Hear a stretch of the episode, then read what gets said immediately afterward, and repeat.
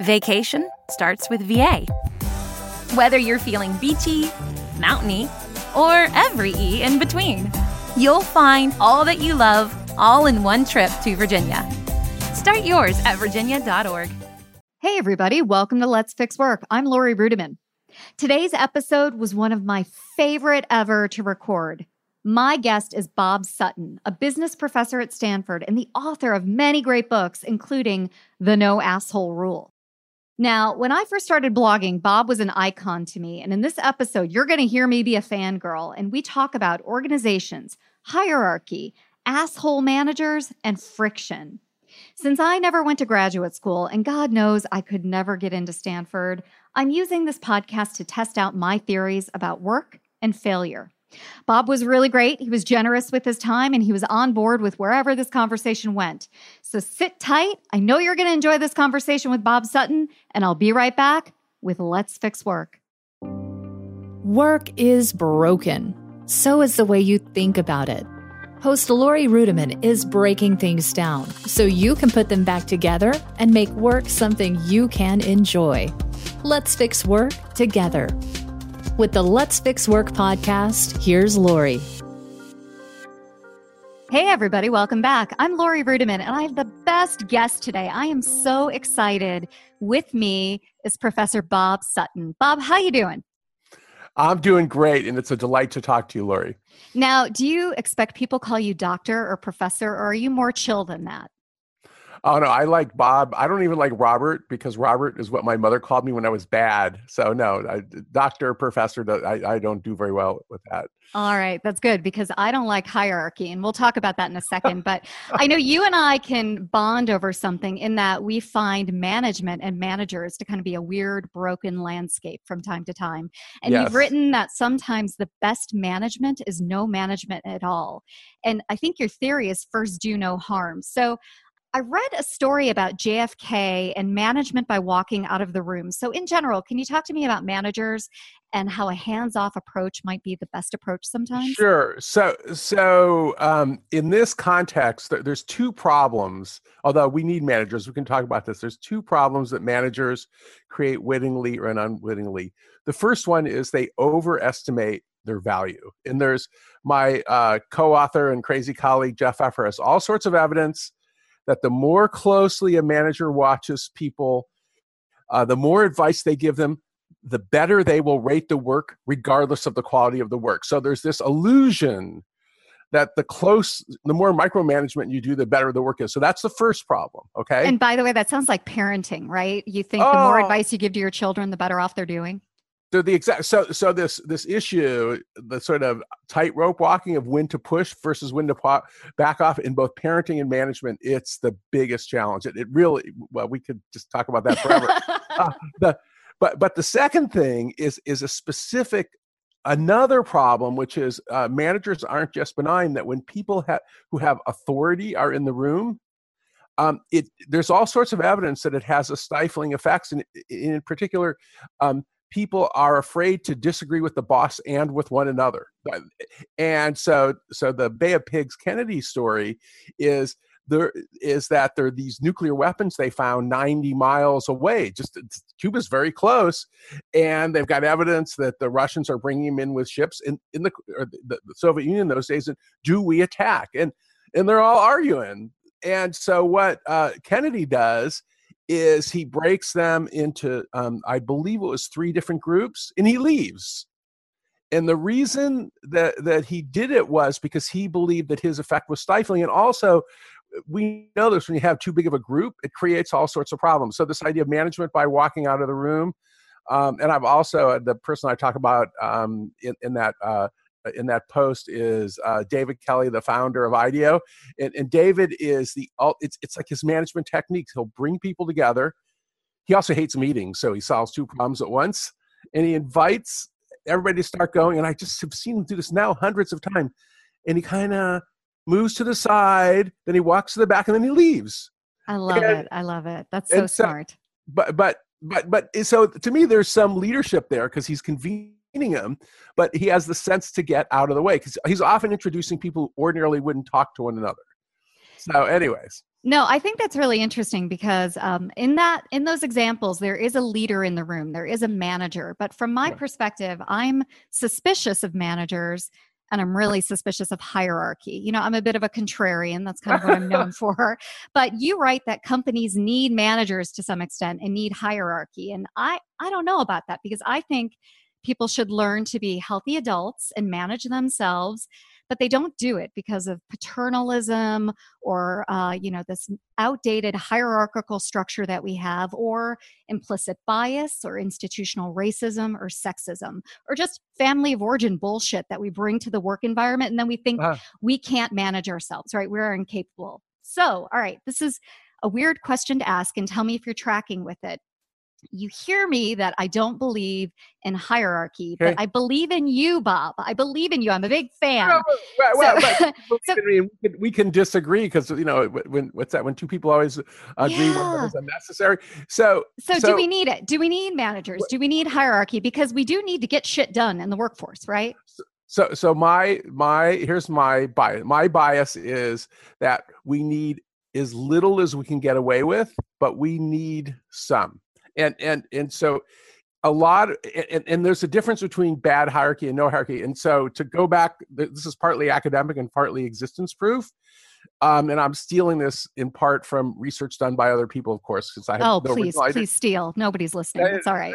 So, no no no it's uh, deb gruenfeld um, is, is one of the, the, people who's done this. So anyhow so, so so their argument which i agree with is is that is that um, they can't find any animal or human group of any size that doesn't have something like a pecking order.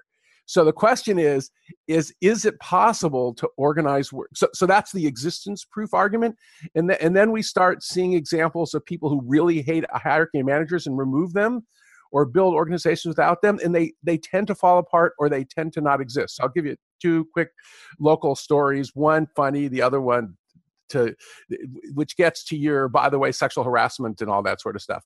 So uh, so one is uh, and we heard this directly from the source larry page uh, of google fame. So he's growing google. It gets about 200 people and, and he starts believe it or not missing the good old days when they had no managers. Yeah so i can see that. yeah. So one poor slob has um, but there's still some hierarchy. He, but notice you say there's no hierarchy, but he's the top of the hierarchy and he gets rid of the hierarchy. So, so that, that there's some hierarchy there, but he screws up.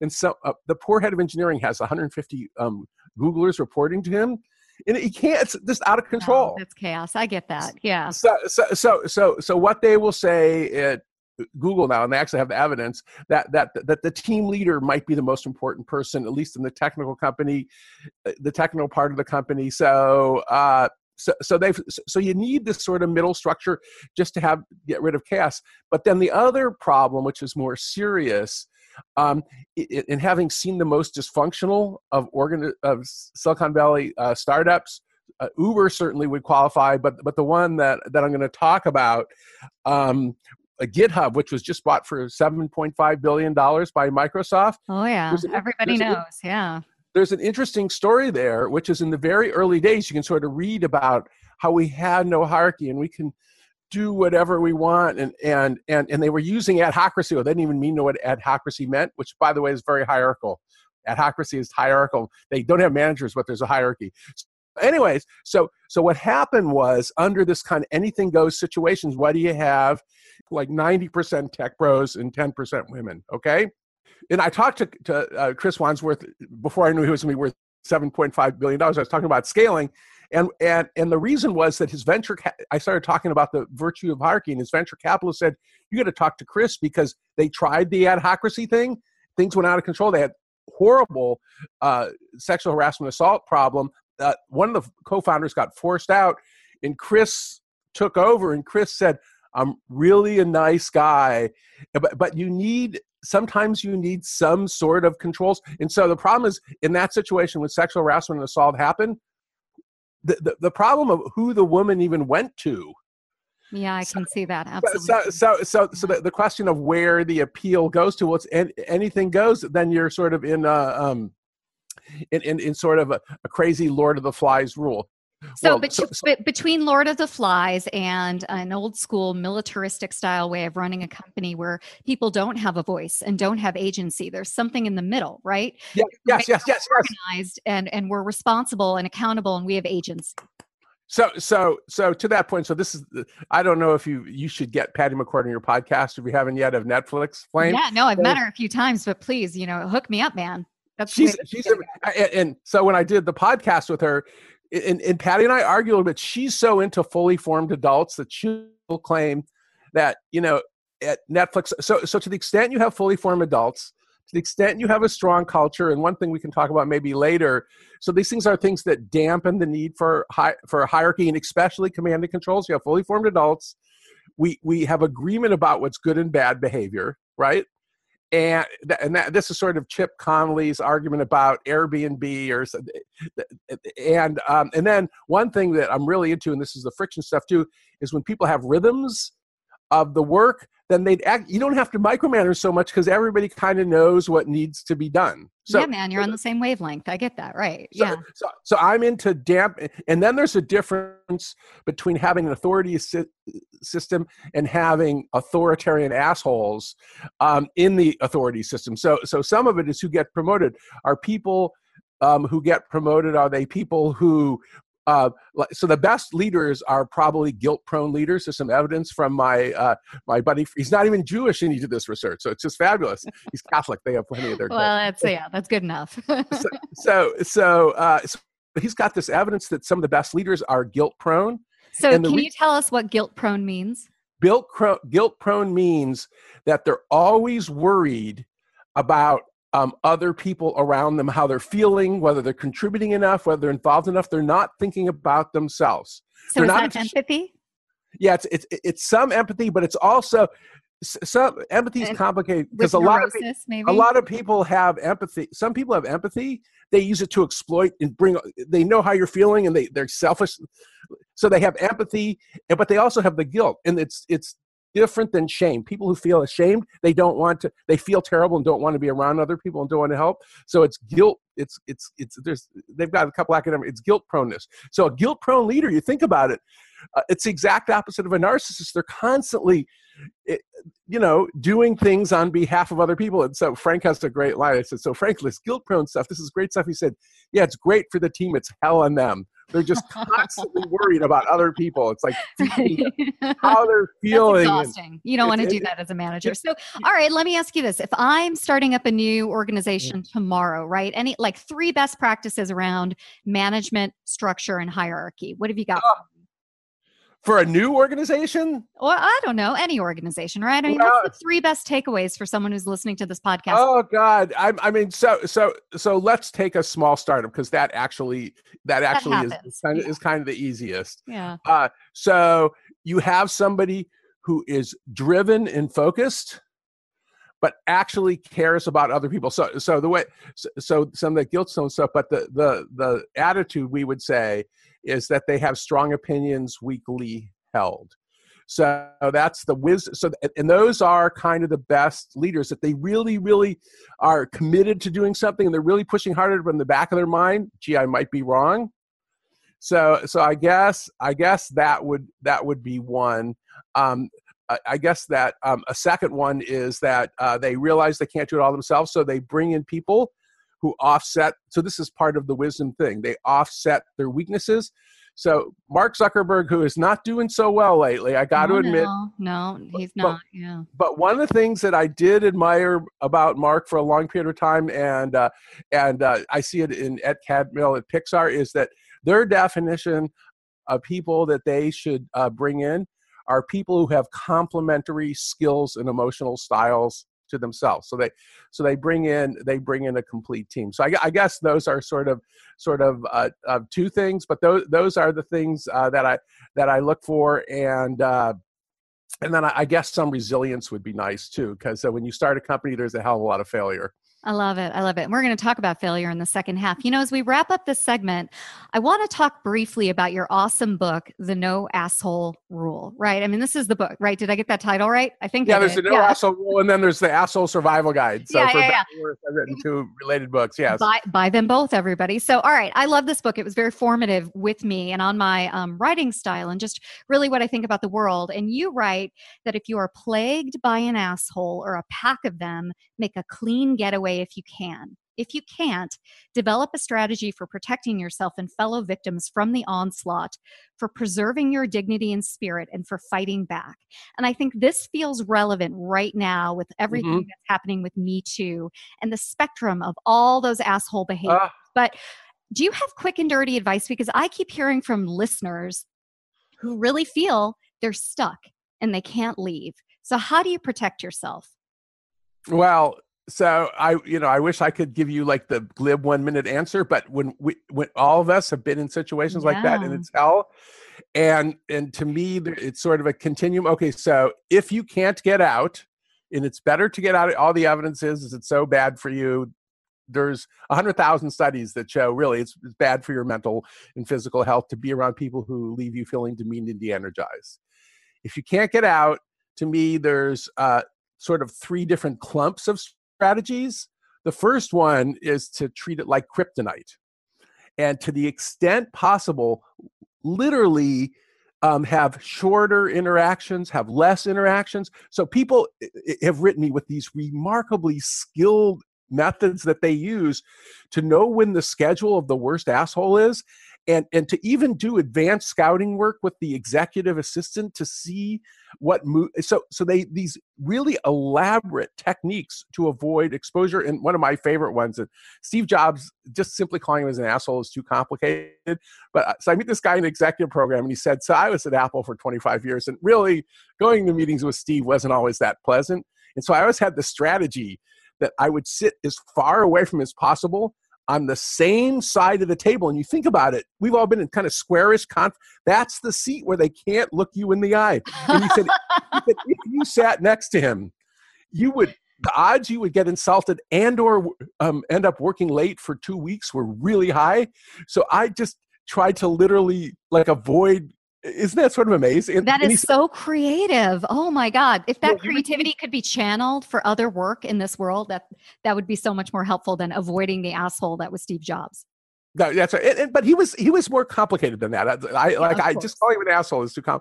Uh, and that's the other thing is that there's temporary and uh, certified assholes, and, and and and so one of the problems with like like people engaged in sexual harassment, assault, um, extreme race, all this sort of stuff. Bullying, like I think that, of it, yeah. that- that- but but but there's sort of lower level stuff that's more complicated. So, but then there's another set of techniques for those of us, including me, who had cognitive behavioral therapy. I kind of stole them from cognitive behavioral therapy. So this is finding ways uh, to, to you can't change the objective stimuli, but have it not hurt so much. See the humor in it. Um, do things. There's there's great research on temporal distancing or time travel that and, and people would write me about this like a guy's at the military or the air force academy and he said i just imagine it, when you know the, the the he's a plebe and the the upperclassmen's in his face screaming at him i just imagine it's a year and a half later and i'm flying Oh and so it, it- eh, eh, so it's like literally this time Beautiful. Yeah. Yeah. And also how many of us dealt with our childhood. Yeah. I can see the CBT parallels there. yeah yeah well I, it's that's all it's all because the whole thing and that's the disadvantage of cbt is a lot of time it's about changing your interpretation of the situation when you can't change the change the situation and and my favorite one since i I um, write about assholes and study assholes, but I didn't come up with this. So Stanford, with all due respect, like any large bureaucracy, we have plenty of assholes. Not any more than our share, but we've got our share. And so there's a brilliant administrator. I better not use his name. I always used it. And he uses this technique that when he's in a meeting with uh, somebody who's an asshole, he starts pretending that he's an assholeologist. And he's so, and he says to himself, he's so lucky to to be this close to such an amazing specimen. And, and I, I just could like, like I've never, I can't do that. How can No. so I'm trying to do it, but but I think he has better mental health than I do.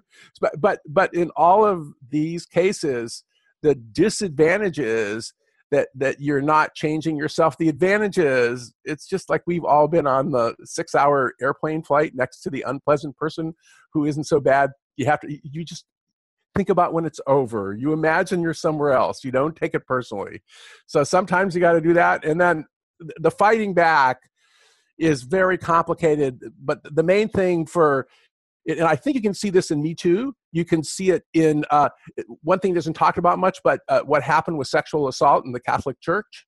There's kind of um, at least two things that you need to fight back in situations where the authorities aren't reasonable. I mean, if you have an asshole boss who's a reasonable person and you pull them aside and have a conversation with them, that actually works in some situations, especially if people don't mean it.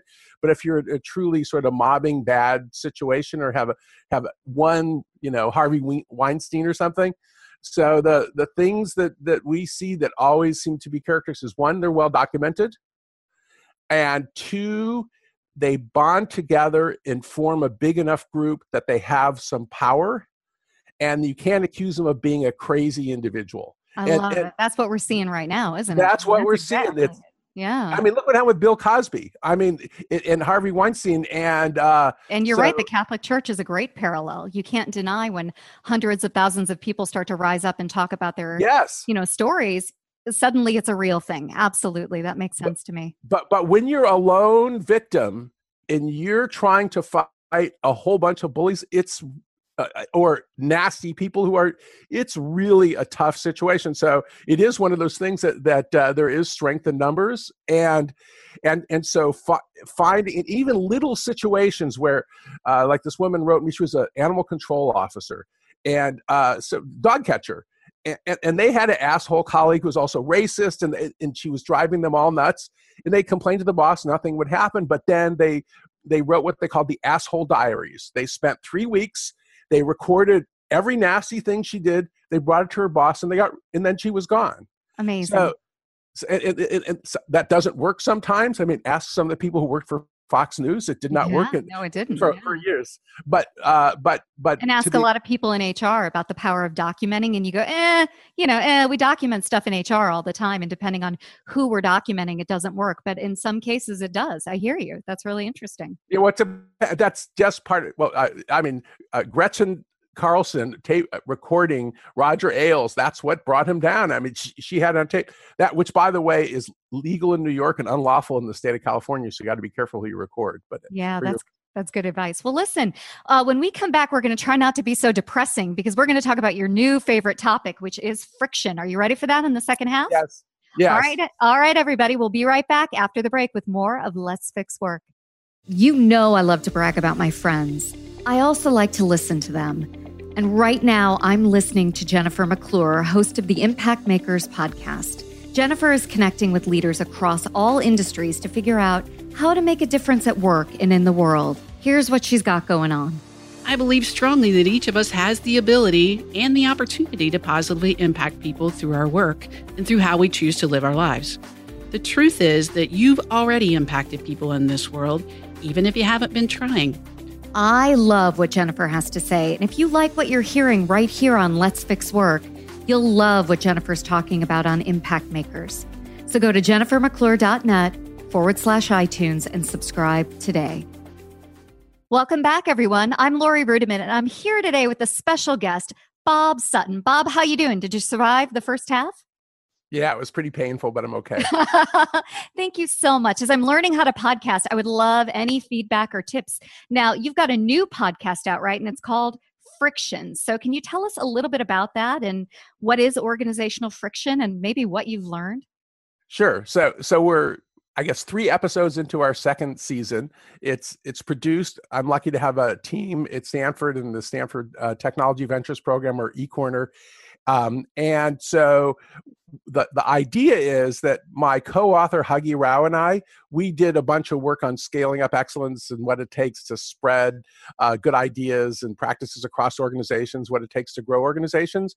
But one thing that we kept noticing in organizations when we track them from being little to big, or just looking at big organizations, that there would be all these things that were just so hard to do and just so frustrating. And then this idea of um, just over time, uh, things would become the same things like uh, setting a meeting, getting an expense done, I just eh, hiring somebody, getting somebody promoted. Um, that that it would be friction, frustration, and fatigue, and and it would just sort of bring everybody down to the point where they sometimes would feel helpless and not try. So so that was the bad news. And, and, but the good news was that once we started talking to people about organizational friction, um, that they would also talk about uh, the notion that there's some things that actually should be harder to do in organizations. Bad behavior, certainly, but also in the world of creativity and innovation, some of the things that we saw is on the scale up. People would try to scale up things that were bad ideas or weren't finished, and, and they'd screw everything up. So there's sometimes when you need to sort of slow things down. So, so this tension between making things hard and making things easy is what we're interested in and we're we're interested in um, in, in, in, essentially stories about when friction is good, when friction is bad, and how to deal with it. So we're doing a whole bunch of things in addition to the podcast. We're doing case studies and so on, um, but um, uh, talking to lots of smart people. But we're also I'm doing podcasting like you because it's a great excuse to talk to smart people. I love it. That's exactly what this is. You know, every time I speak to someone like you, I learn a ton. And I wonder what the most surprising or interesting thing you've learned uh, during mm. podcasting is. Like, what story have you heard that's really surprised you about friction? I don't no, it's but in terms of what we've learned, and, and this one hasn't come out yet. Uh, I, oh, I've i love it! Give me an advance. So, yeah. so we inter- we interviewed this husband and wife couple. Um, their name is Craig and Annie Stoll. Uh, Craig won the James Beard Best Chef Award or something, a- a- but Annie really runs the business. So they have a little seven person kind of chain in the San Francisco areas. They have four kind of high end pizza parlors and uh, three other restaurants. One's called Locanda, and and so the most interesting thing there for dealing with and fighting friction was they had this rhythm to their work. And we're talking about this a little bit earlier, and and everything from Annie wakes up at six in the morning. They got seven stores. She looks at all the emails. She looks all the reservation books and she sees what problems are ahead. And so the classic thing in that in that industry is alcohol and substance abuse. So she says, "I get the email from the two employees at four in the morning. They're not going to be in today. I know what's going on. I know that they're probably wasted. I might have to fire them." But and I know I've got an immediate problem to fill in. So so that and then there's the rhythm of the day, which is which is when the, you know when, when the stuff arrives in the morning when they have when they have the they have two different they have family meals they have a meeting where they go through and and then they they uh, each visit the stores or the restaurants in a sort of rhythmic basis. They have they have training for all the new employees. Every four weeks they just all together in one place. There's a meeting of of the chefs from the from the seven restaurants every i think it was every six weeks to share a recipe and, and, then, and then there's seasonal menus I love that, all of this. This is all really interesting. It, Can I ask you something? How is it that the Stoll family, those two individuals, those uh-huh. entrepreneurs, can function on their own and be so creative and manage themselves and build this amazing empire? And the rest of us can't right the rest of us need bosses and people to tell us how to run well, well, but, but but it's ve- it's very hierarchical i yeah. hate to tell you i can't let it go they they own it but but but but what it does is it, it reduces it doesn't yeah. eliminate yeah oh and then the other thing we didn't talk about this is very important uh-huh. is is that and this is chip conley's point too is that the more that you brainwash people eh, so that the more that people who you hire and you brainwash them. You know, the military, McKinsey, pick your. Uh, they're oh, they're yeah. both they're, they're, about the same. Yeah, about the same. Yeah, it's like a it's a lifetime affliction after you've gone through the you know three months in those organizations. Right. Everybody knows how they're supposed to behave for better or worse in the same situations. So they do a lot of onboarding um, and training. She says they do more than some of their competitors. So, mm-hmm. but Craig and Annie are in charge. There's the restaurant managers there's the chefs got it there's uh th- there's people who are in charge of shifts i mean the restaurant business is pretty hierarchical it is it is but i wonder who um, annie and richard take orders from they don't need anybody telling them what to do right and i just wonder what makes they, it so special and the rest of us like needing that hierarchy that's all well, well, well but but there's also it isn't just hierarchy. So like there's the peer part.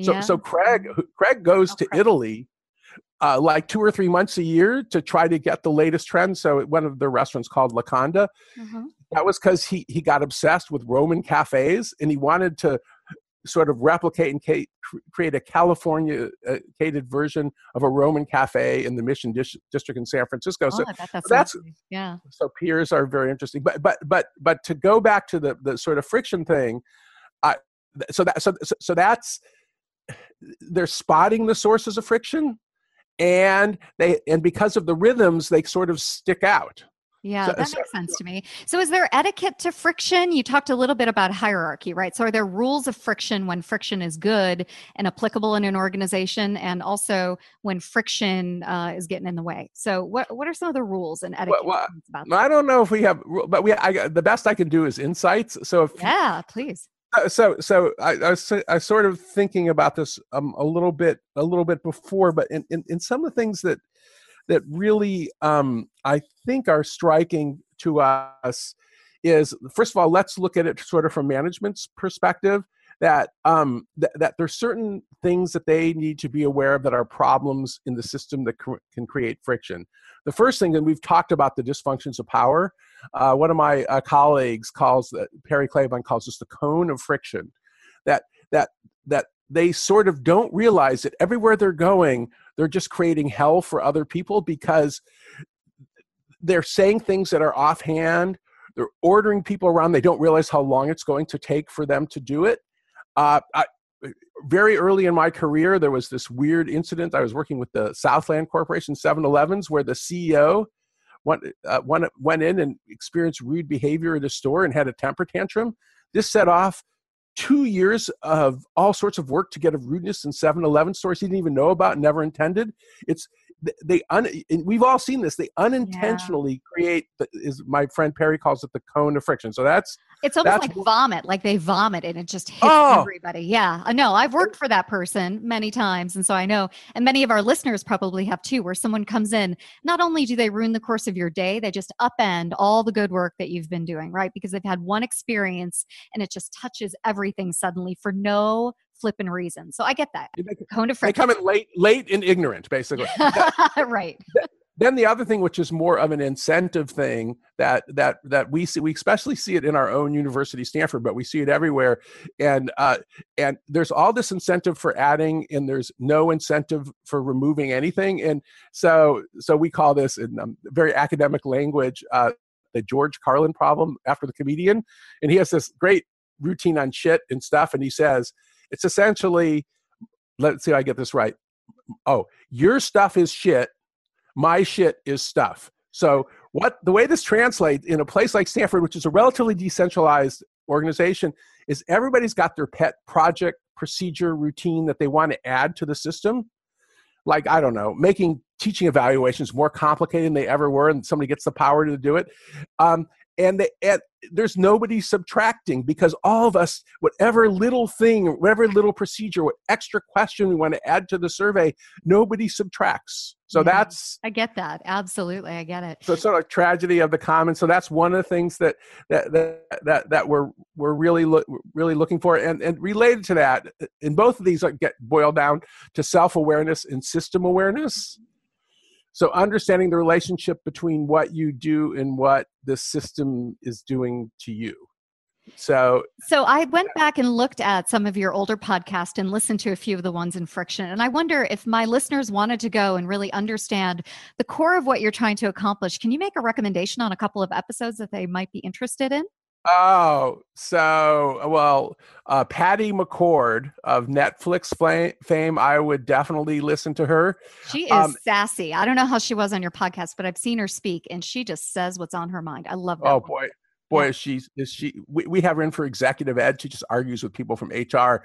Uh, she's she's remarkable. Um, uh, in fact, she and I had an argument, which is a little bit like the little tiff that we had earlier, which is she doesn't believe in hierarchy as much as I do either. She's you throw in fully formed adults, and if they don't fit, you fire them. Well, there's some hierarchy because you're firing them, but mostly that's that that's her model. Um, and, and, then Kim Scott also is is uh, very interesting of radical candor fame. And um, and one of the ones that I didn't expect, I had this uh, research assistant. She's now 25, named Rebecca Hines. She's a young, brilliant Canadian. She's 25. I think she's been involved in five startups and sold a few of them. And she's full time at Dropbox. She's remarkable. She, she's really even by God, Stanford. I am I am so lazy compared to everybody else in this world. Don't you feel that way sometimes when you see these young upstarts who've just eh, they're so accomplished before the age of like 21, let alone 25. It's just yeah, it's really- she's on. I, I honestly, she, even among Stanford students, she's just. But but she's also nice. She's Canadian. yeah, good. so so so so, uh, so I got I so she started looking into sabotage and ways that it caused friction, and and so she had this notion that she called lick the cookie. So in general, this is looking for bottlenecks that cause people and processes that cause everything to jam up. And so it's what lick the cookie means. This is when an executive so it's sort of like, you know, a little kid, you lick the cookie so nobody else would eat it. What an executive does, and she used some examples of Google, is that there'd be a new product development effort and some executive who already had too much to do already would say that's mine i have authority of that and then what happens is under the lick the cookie is nobody can get anything done because everything's got to be approved by this guy and he doesn't have time to pay enough attention to it Almost, and- that's and so- almost every job everywhere, isn't it? Holy smokes. Yeah. and, oh, and, and the cookie. Yeah. that but that's an argument to your point Yeah. for delegation and not excessive management control and it's one of those things that causes unnecessary friction and slows velocity especially in large organizations. But then it's you know this is this organizational design problem. Then if you decentralize too much you get all this sort of crazy stuff happening but eventually you got to integrate it. So there, so so to me you know top dog on the tightrope uh, senior executives they're always struggling how much can I let them go? And then when do we find, it may not be through authority, we've got to sort of integrate what's going on. God, it's such an interesting conversation around that uh, that tightrope, right? That walk around structure and art and creativity. As we wrap up today, I want to talk about something that's a little personal to me. I've been studying for the past couple of years the art of failure, right? That's very in vogue, Yes. On trend, and from Google to I don't know, name your Silicon Valley startup to New York-based startups. Everybody wants to fail forward, fail faster, and they celebrate failure. And you know, I'm just a little woman from the Midwest. I'm 43 years old, right? I don't believe that failure is necessarily a good thing, but I don't want to run away from it either. What I want people to do is to fail in new and interesting ways. Like stop failing like the asshole you were five years ago and fail in a new way, right? Demonstrate some growth. So I wonder as we wrap up, can you tell me your just general take on this trend of failure and how should we be thinking about failure maybe as healthy adults? Like what's the right way? Wow. wow, So just an initial comment that if, if somebody makes the same mistake again and again and Oh, they're not learning, But that's, That's- most of us. Yeah. and so since you're a Midwestern, my uh, favorite, I went to U- University of Michigan PhD program, even though I'm a Californian. There's a guy named Carl Weick, now retired, uh, probably the most imaginative organizational theorist. And his argument is, um, am I a success or a failure? Or am I succeeding or failing is not a very useful question. His question is, what am I learning? And and I think that's a, the same philosophy to me you just described. Uh, who cares if you're succeeding? If, if you're learning, you're cool and and then and then uh, two other points uh, I have on failure, which are kind of consistent with your notion that pure celebration is kind of idiotic, um, which, which is that it always hurts. I'm really sorry. And, and so uh, uh, Diego Rodriguez, who's now at Intuit and was IDEO for years, we taught together at Stanford, and we, it, it, in this notion that failure is something that should feel good, it hurts. And so, so Diego's mo- so he says I invented this. I say he invented it. That um, failure sucks but instructs, and it, it just it I, I don't know I, I don't even like watching my enemies fail. I mean I, I mean it's it's it's it's kind of a painful thing. it is. and- and then the third point, and so this is on uh, some McKinsey. We did a McKinsey interview, Huggy and I, with Ed Catmull, of um, of Pixar fame. He's the president of, of Pixar and the president of Disney Animation Studios. And he had a great point about failure, which he said. So so when you ask people about failure, they'll say, "Oh." The most important lessons in my life I've learned from failure. But then when you ask, you know, they look back. So there's a time horizon. But then he said, when you look forward, nobody ever wants to fail. Like like like like like do we just for example right now we're doing this podcast we don't want to do a lousy podcast We don't. we don't want to have a technical glitch and lose it we don't want to fail No, not at all. And I didn't plan when I started out thinking about this podcast to fail. You're absolutely right. I'm not planning. no to that would suck No. and, and and that then there's one other distinction which is more conceptual and this is back to diego rodriguez he, when he was at ideo he asked his clients where's your place to fail so um, so there are some situations product development prototypes i don't know a pilot where a, a, a concept car where failure is just fine but there are some situations let's say flying on an airplane or getting um, or, or getting uh, uh, the surgery you just had no i don't want them failing And- no, I don't either. it- yeah. so, so this idea that that that uh, that that failure in, in sort of a routine, possibly dangerous situation, uh-uh. So, so and, and that's one of the problems I'm seeing. By the way, Tesla would be a good example of this. And then this this horrible thing that happened Theranos, they and that was. What really brought down Theranos, and you're seeing problems with uh, Tesla too. They're taking the logic of experimentation and they're putting it in situations where it's not ready. and yeah, and they're scaling expecting failure. Yeah, absolutely. Yeah. I'm sorry to Scaling failure. That's that's that's that's a perfect way to put it. So yeah, I, they I think are. Absolutely. Yeah. I think you and I are on a similar wavelength about this failure, and, and it, it, it's necessary, but it hurts so much. It at least does to me. hurt. It hurts. It hurts so much that I don't even want to tell you the story about how I had a startup based on trying to beat failure, which is like the most ironic and meta thing in the world. And so It I is. failed. It failed. I failed at beating failure. I mean, I, I don't even want to tell you. I'm so embarrassed about it. But yet, I learned so much from it, and I tell people like I learned a ton of lessons. Yeah. Going forward, I'm not planning on being that stupid ever again, right? you know. But I Well, did so- about a concept called the pre-mortem, and that's what it was based on. So trying to envision failure before you start and reducing your chances of failure during the process. And that is a useful cognitive experiment for me. So, in planning for this podcast, I thought about all the ways in which I could ask you questions that were stupid and get it wrong. And it forced me to do my research, which is why hopefully I wrote good questions for you. Now, you wrote very good questions. Thank you. Thank you. So, I mean, the pre mortem has been helpful, but other than that, I don't ever want to think about failure ever again, Bob. But well, well, think about it or not, we will both face it again in our lives, and Oh, we'll look back and say what we learned and try to avoid in the future. and we'll give a lot of platitudes about it maybe i don't know all right well bob it's been such a joy i'm such a fan girl so thank you for indulging me i really appreciate it and i want everybody to know where they can find you on the internet so what's the best way to find you probably bobsutton.net which is uh, you know my personal website i- i- or uh, work work underscore matters on twitter. So that's probably So- the best two. let me ask you one question. How long have you been blogging?